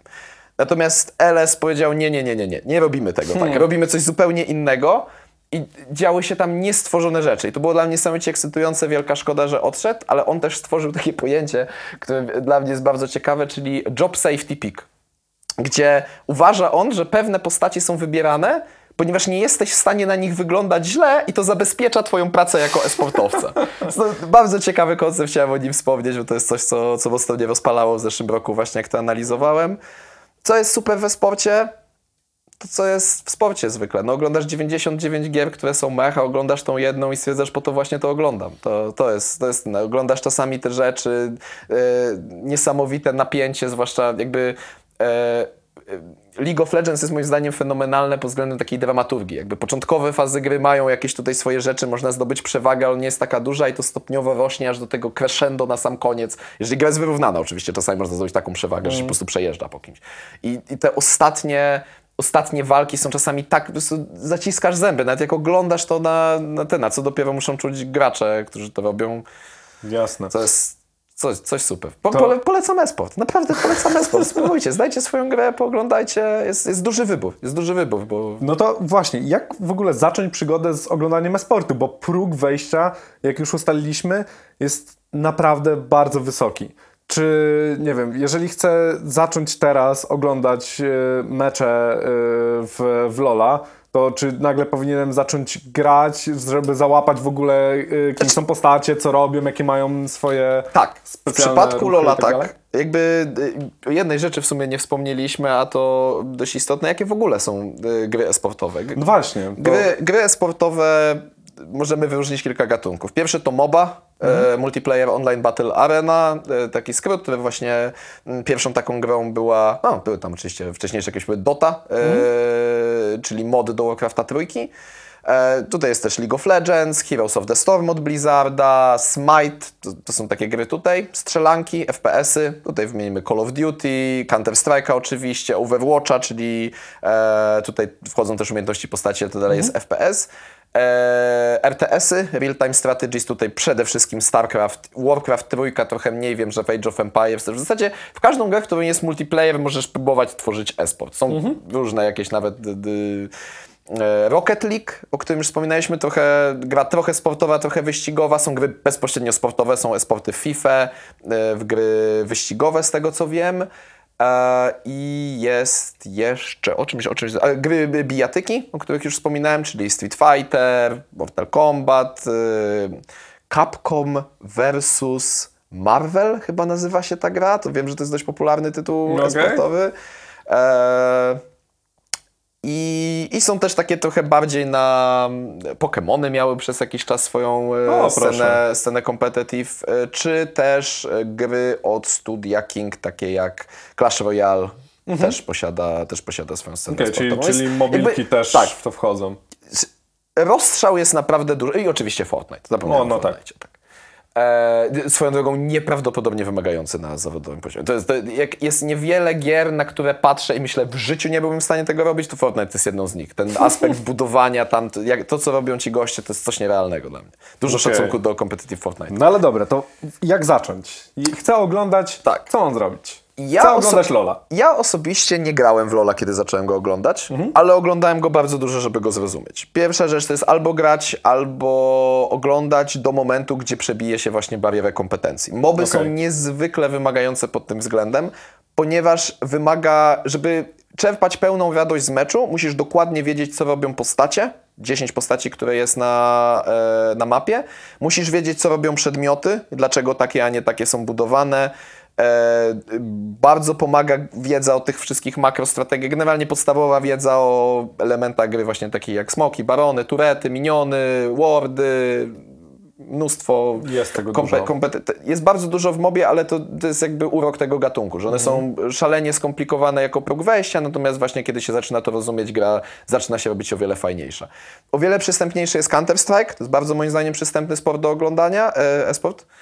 Mm, Overwatch jest dość wymagający, jak mówię, dość chaotyczny. Rocket League świetne do oglądania. StarCraft też wymagający względu na kompetencje, więc to i Zależy od gry tak w naprawdę. zasadzie tak, tak jak mówiliśmy, dlatego że są te różne e-sporty, bardzo mocno to zależy od gry. E, Niektóre są przystępniejsze, inne mniej, to też zależy od przejrzystości rozgrywki gry, jak nie zaskoczę Jasne. nikogo, różnią się między sobą. E, e, a co jeszcze? No i potem Potem to już jest jak z oglądaniem sportu. Zaczyna się uczyć konkretnych strategii, zaczyna się interesować tym, dlaczego tak, a nie inaczej, czyli zaczyna się interesować tymi kwestiami właśnie metagame'u, kolejnych patchy, kolejnych zmian. Stopniowo zaczyna się poznawać graczy, ich e, styl, ich historię, jakieś rywalizacje między zespołami, które są tak samo jak przez lata w, e, w USA była rywalizacja właśnie CLG TSM, to była jedna z najbardziej znanych. W Europie przez lata rywalizacja Fnatic G2. W Korei SKT KT, tak zwane Telecom Wars. Niestety KT od lat już nie jest tak mocna, jak było kiedyś. Eee, są rywalizacje bardziej bezpośrednie między graczami, no czyli na przykład, wiesz, yy, to zagranie Zedem, co wspominałem, właśnie Look at the Clans, Look at the Moves, no ten sam gracz potem zmierzył się znowu z Fakerem w jakiejś rozgrywkach, więc to jest ta historia między nimi. To to się już stopniowo zaczyna budować. Czyli to jest jakby, to jest tak jakbyś pytał, wiesz, jak, jak chcesz zacząć oglądanie sportu, no musisz się nauczyć sportu, tylko w przypadku sportu jest to, jak już mówiliśmy, o wiele przystępniejsze.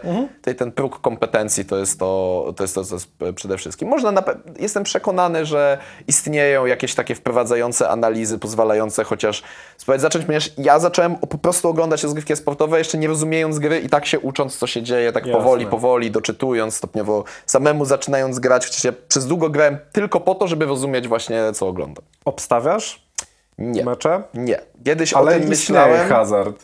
Tak, istnieje hazard, istnieją skandale hazardowe, istnieje. E, hazard na temat, e, na podstawie sportu jest nielegalny, z tego co wiem w wielu krajach. E, jest legalny tylko w niektórych. E, dzisiaj właśnie specjalnie e, trochę poczytałem e, i było parę głośnych skandali właśnie. Chciałeś właśnie skandale. Chciałem, bo zaraz mam też temat y, właśnie tych e, kwestii etycznych we sporcie, Tak, także ci- możemy to tak po- połączyć sobie te dam dwa ci, tematy. e, dam ci skandale w takim razie. Dawaj skandale. Eee, jak mówiliśmy o świetnych playsach, to nie są skandale, ale czasami ktoś zagra skandalicznie źle. Eee, tutaj akurat z takich chyba najbardziej znanych to jest taki champion Twisted Fate, którego Tak. podstawową mechaniką jest to, że wybierasz sobie jedną z trzech kart. I przeważnie chcesz kartę, lubiłem nim grać. chcesz kartę złotą, którą jak kogoś rzucisz, to go stanujesz, a jak weźmiesz niebieską, to trochę gorzej. Jest tak zwany Reginald, Regi, pull out the blue cards, czyli kiedy zamiast złotej karty weźmiesz niebieską w kluczowym momencie, trochę siara. Z takich ostatnich, y, które pamiętam, to z dwa czy lata temu chyba był taki legendarny tak zwany Nine Man Sleep. Jest taka postać, która może swoją specjalną zdolną, ultimate zdolnością, taką najlepszą, uśpić bohaterów, którym zadała obrażenia inną zdolnością wcześniej. O, I okej. była taka sytuacja, gdzie jungler zespołu TSM uśpił całą drużynę przeciwników i nic się nie wydarzyło. Ponieważ e, jego koledzy nie zareagowali odpowiednio i to jest, to jest, jakby to ma oczywiście kontekst, nie jest takie oczywiste jak większość rzeczy, natomiast jest to znane teraz w community jako tak zwany nine man sleep. No, no w sumie, w sumie trochę tak, no bo e, ja tak, wiesz, kojarzę jak grałem jakieś tam aramki gdzieś tam ze, ze znajomymi, no to zawsze było po prostu mam ulta, mam ulta i jakby wszyscy wiedzieli już jakby kim grasz i tak dalej i że jeżeli już masz, no to możesz nim dupnąć w dowolnym momencie i się zgadujecie na to, że to Tak, będzie teraz. tak, tak, tak.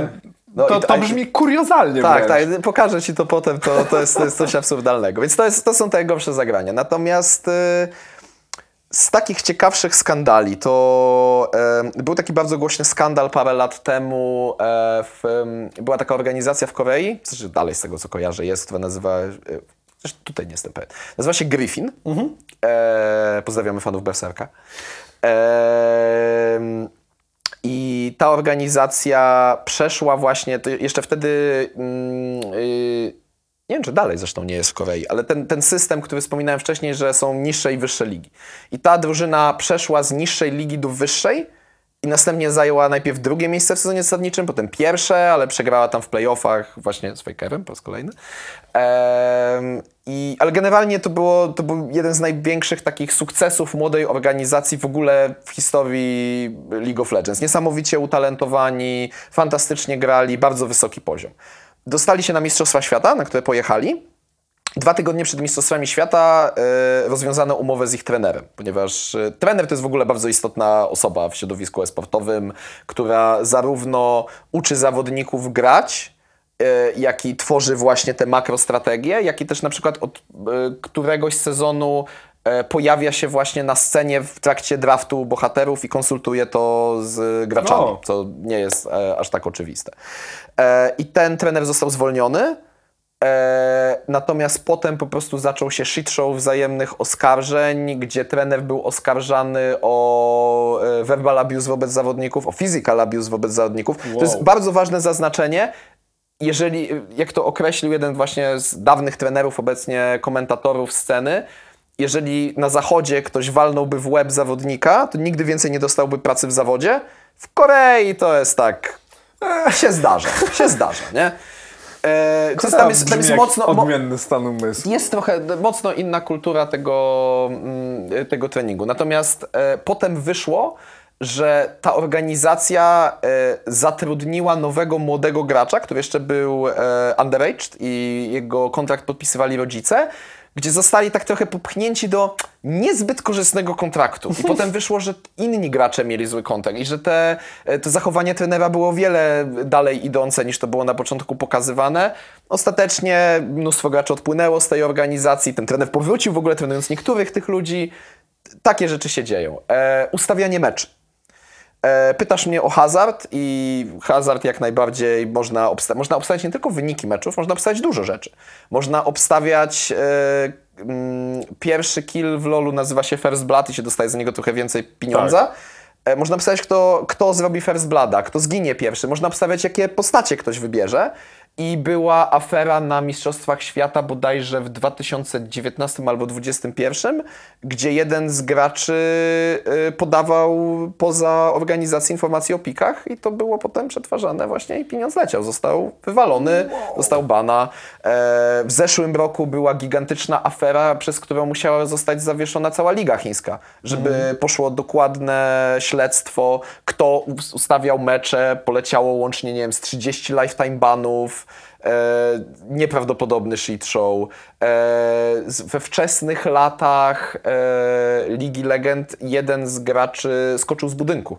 Ponieważ był w ogniu oskarżeń właśnie o ustawianie meczy. No, były ustawiane mecze, ale, ale ale on to y, nie zniósł tego najlepiej psychicznie. Z innych e, podwórek, wiem, że w StarCrafcie było bardzo dużo e, afer z ustawianiem meczy nawet na najwyższym poziomie, gdzie gracze, którzy przez lata wygrywali najwyższe turnieje, nawet ustawiali te mecze i potem dostawali oczywiście bany za to. E, natomiast w CS-ie z takich ciekawszych rzeczy jest słynny Olof Boost, gdzie mm, boost w CS-ie to jest jakby sposób podniesienia elewacji postaci ponad to, co wydaje się teoretycznie możliwe. To brzmi dość skomplikowanie, ale w dużym skrócie są miejsca, gdzie możesz skoczyć, a są miejsca, gdzie nie powinieneś móc skoczyć. Okej. I w jednym właśnie bardzo głośnym finale drużyna Fnatic bardzo mocno dostawała w ciry, przegrywała 12-3 pierwszą mapę i następnie zastosowała strategię, która była trochę nieznanym jeszcze exploitem wtedy na mapie, wygrała potem cały mecz, ale to były niesamowite kontrowersje. Jakby nie znam dokładnie tej sprawy, ale o tym kiedyś słyszałem. A drugi taki największy skandal w CS-ie. em, w CS-ie jest coś takiego jak skórki, którymi można handlować. E, I mm, Mówimy o CSGO. tak, tak, tak, tak, tak, tak, tak. Eee, I była taka bardzo głośna afera o tym, że pewni streamerzy promowali e, m, jakby third party sites, na których można było betować na skiny. Ja się akurat nie znam na tym dokładnie, ale potem jakby zapomnieli wspomnieć, że ta strona należy do nich.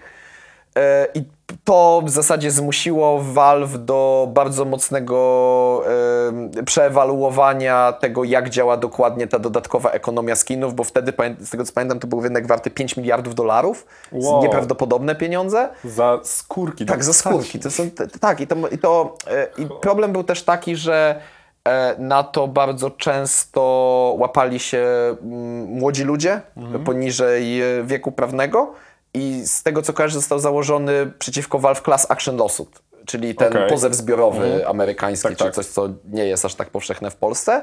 I szczerze nie pamiętam, jak się dokładnie skończyło, ale z tego co wiem, ten, to dość mocno zostało stonowane, zwłaszcza to korzystanie z tych takich e, third party sites, gdzie mogłeś Mhm. obstawiać, że ktoś trafi jakąś skórkę, coś się z tego dostawało, nie pamiętam dokładnie jak to działa, ale to był, to był dość gruby skandal. Ale skandale są naprawdę wszędzie. Ja em, przez lata moją ukochaną grą e, jest Magic the Gathering, gdzie też istnieje scena e, zawodowa, która pamiętamy już, to już nie są lata świetności. I, I tam też było mnóstwo skandali. Był skandal, gdzie jeden z najlepszych graczy w ogóle w historii gry został oskarżony o oszustwo, ponieważ miał znakowane karty. Był skandal, gdzie e, mistrz świata z Francji i jeden z najlepszych graczy ujawnili karty, które miały wyjść w nowym dodatku wcześniej niż chciała to firma i dostali bana na rok czy półtorej. A jeden z innych najlepszych graczy na świecie został oskarżony o sexual misconduct i zniknął zupełnie w ogóle z radaru. W zasadzie nie wiadomo, co się z nim dzieje. E, a Jezu. przez lata był jedną, jedną w ogóle z twarzy tych zawodów gier, więc to jest jak, e, jak wszędzie, tylko pewne, pewne są tutaj właśnie te specyfika. Właśnie dużo jest wokół tego hazardu, o który pytałeś, tego ustawiania meczy relatywnie. Oto są, są w zasadzie najgrubsze skandale. No i trochę takich rzeczy jak e, na przykład e, gracz może dostać bana za swoje zachowanie w zwykłych rozgrywkach rankingowych, bo e, League of Legends jest powszechnie znany jako niesamowicie toksyczna społeczność. Jest to bardzo toksyczna społeczność, nie ma tutaj co zaprzeczać. Natomiast na najwyższych poziomach nie, niektórzy gracze no, dalej zachowują się w bardzo Tutaj jest bardzo subtelna granica karygo- karygodności i niekarygodności. Jeżeli ktoś jest po prostu bucem, to jest bucem, ale czy jeżeli ktoś gra fatalnie albo gra specjalnie, żeby ktoś przegrał i napiszesz mu coś niekoniecznie miłego, to to jest pytanie, które dawno temu postawił Video Game Donkey w swoim e, seminal filmiku I'm done with League of Legends. Czy to, że napiszesz komuś bardzo negatywne rzeczy powinno sprawiać, że powinieneś dostać bana? Nie ma moim zdaniem na to jednoznacznej odpowiedzi. To a propos tego, już tak tylko zamykając, e, zamykając temat kwestii jeszcze etycznych i tak dalej, i to, to o czym wspominasz, że Zerknę, czy o czymś nie zapomniałem, bo może jest. Dobrze, dobrze. E, To w, w międzyczasie była taka sytuacja, w której w końcu, właśnie chyba w LoLu, pojawiło się, e, można było rep reportować graczy, Tak. ale w, po meczu e, była ocena gry twojego zespołu i ocena gry twojej własnej. Tak, to I- jest dalej. I Na tej ponoć, ponoć po wprowadzeniu tego systemu bardzo, przepraszam, zmalała ilość reportów. Tak. Bo gracze stwierdzili, może ja wcale sam nie grałem tak dobrze. I to Bardzo to możliwe. ciekawy, O ciekawy tym wątek ak- w ogóle psychologiczny. O tym akurat nie słyszałem, ale wiem, że. Jak e, sobie przypomnę, gdzie, gdzie o tym słyszałem, to podlinkuję też Pewnie. Wiem, że. E, wiem, że ostatnio, nie wiem czy to w końcu zostało wprowadzone, ale są plany, żeby nie było możliwości pisania do drużyny przeciwnej, która Mhm. przez lata była w League of Legends, bo to tam właśnie jest najwięcej, najwięcej toksyczności. E, jakby wydaje mi się, że ten system ocen na pewno pomaga, ponieważ no, też grać lepiej, bo teraz jeszcze dostaje tam skrzynki, skórki, No, no tak, takie, tak. takie. Zresztą system, do, do dzisiaj nie rozgryzłem, jak działa ten system, bo czasami wydaje mi się, że gram świetnie i nie dostaję, czasami nie gram tak świetnie i dostaję, to, to jest trochę dziwne, ale e, tak, chyba nie mam tutaj nic więcej jeszcze No okej. o tym. tym E, To jeszcze jedno pytanie na, na koniec, że tak powiem, ściśle z, z tematem e-sportu. E, Twoim zdaniem najlepsi e-sportowcy i dlaczego? Wiem już, że Faker, ale Faker. nie wiem dlaczego.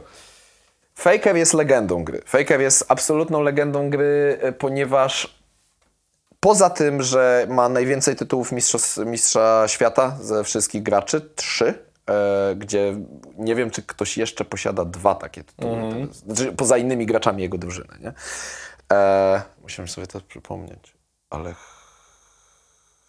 Chyba? Nie, może tak, mo- nie, nie wiem, nie wiem. Teraz Dobra, naprawdę okej, nie pamiętam. To jest, on mniejsza. przede wszystkim, on jest midlanerem Aha. e, w LoLu i on, każdy w zasadzie midlaner twierdzi, że on zrewolucjonizował zupełnie podejście do tego, jak to się gra. E, jakby sposób, w jaki wytwarzał sztuczną presję przez swój movement, który miał sugerować, że gdzieś obok jest jungler gotowy do zaatakowania.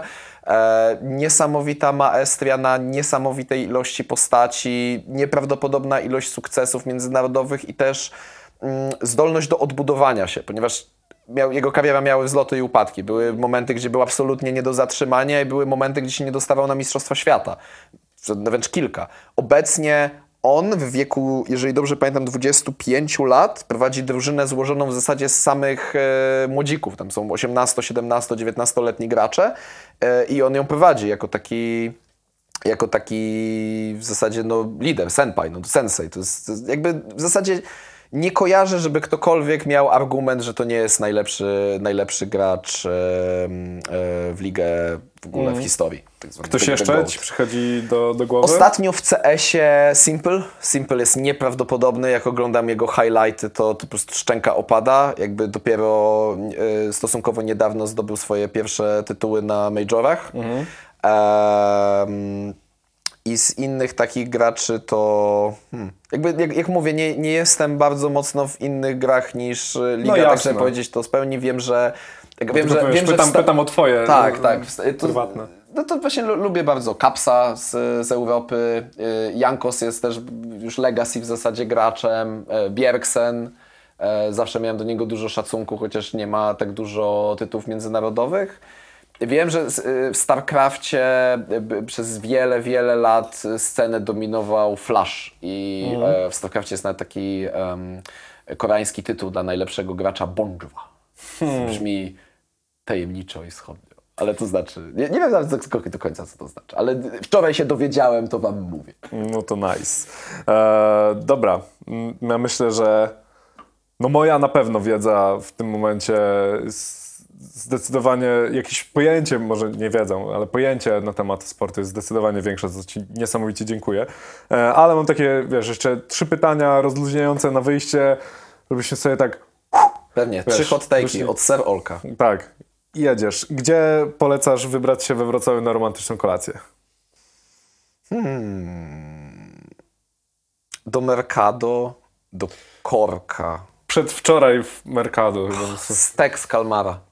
Taki jest. E, Ja ostatnio na urodziny byłem w restauracji Kork. Byłem niesamowicie zadowolony. Natomiast jeżeli mam powiedzieć, nie mogę niestety, wybacz mi w Wrocławiu, Zazi Bistro w Krakowie. Moja od latu kochana No, okej. restauracja. Tęsknię, tęsknię. Pój- nie mogę się doczekać kolejnej wizyty. Y, masz smartfona, wyciągałeś. Najczęściej używana aplikacja. YouTube. YouTube. YouTube. Ja jestem, ja jestem powszechnie znany wśród moich znajomych jako troglodyta e, elektroniczny. E, dopiero dzięki Serodayowi w zeszłym roku założyłem aplikację bankową. Jestem tak bardzo... do- Serio? Stary, to dzięki mnie? Tak, kiedyś potrzeba... Kiedyś e, zamówiłeś tak żarcie, blik. No zamówiłeś tak. żarcie i powiedziałeś, że nie przyjmujesz gotówki, tylko blika i sobie założyłem aplikację bankową, żeby ci wysłać blika, więc dziękuję ci, moje Nice. życie jest o wiele lepsze. Nice. Widzicie? Wprowadzam rewolucję elektroniczną w, do Nights E, Affinity. tak jest. E, YouTube, zdecydowanie YouTube. YouTube to od lat To moja, jak, już, moja platforma. to jak już przy, przy telefonach, to jeszcze mi powiedz, wideo w pionie czy w poziomie? Powinno być w poziomie, sam robię w pionie i potem się wstydzę. Dobra, dlaczego powinno być w poziomie, a dlaczego robisz w pionie? E, robię w pionie, bo tak jest wygodniej, a powinno być w poziomie, bo tak się nauczyłem studiując film, ponieważ taki jest lepszy format obrazu. Masz oczy zrobione, to zawsze mówię, że po to oczy mam w poziomie, żeby film oglądać w ten sposób. Znaczy ja uważam, że to jest po prostu lepszy format obrazu. Jakby są, jakby obecnie teraz przez wszystkie TikToki i tak dalej, to się Właśnie, trochę zmienia. trzymasz tak trzymasz. Ja to mówię kolejnej osobie zresztą. ale jeżeli nagrywasz coś bardziej takiego oglądowego, moim zdaniem to powinno być w poziomie. Jasne. Super. Dziękuję Ci bardzo pięknie za rozmowę i do zobaczenia następnym razem. Was oczywiście zachęcam do oglądania, słuchania kolejnych e, odcinków Nightcastu, więc trzymajcie się. Dzięki Cześć. wszystkim. Na razie.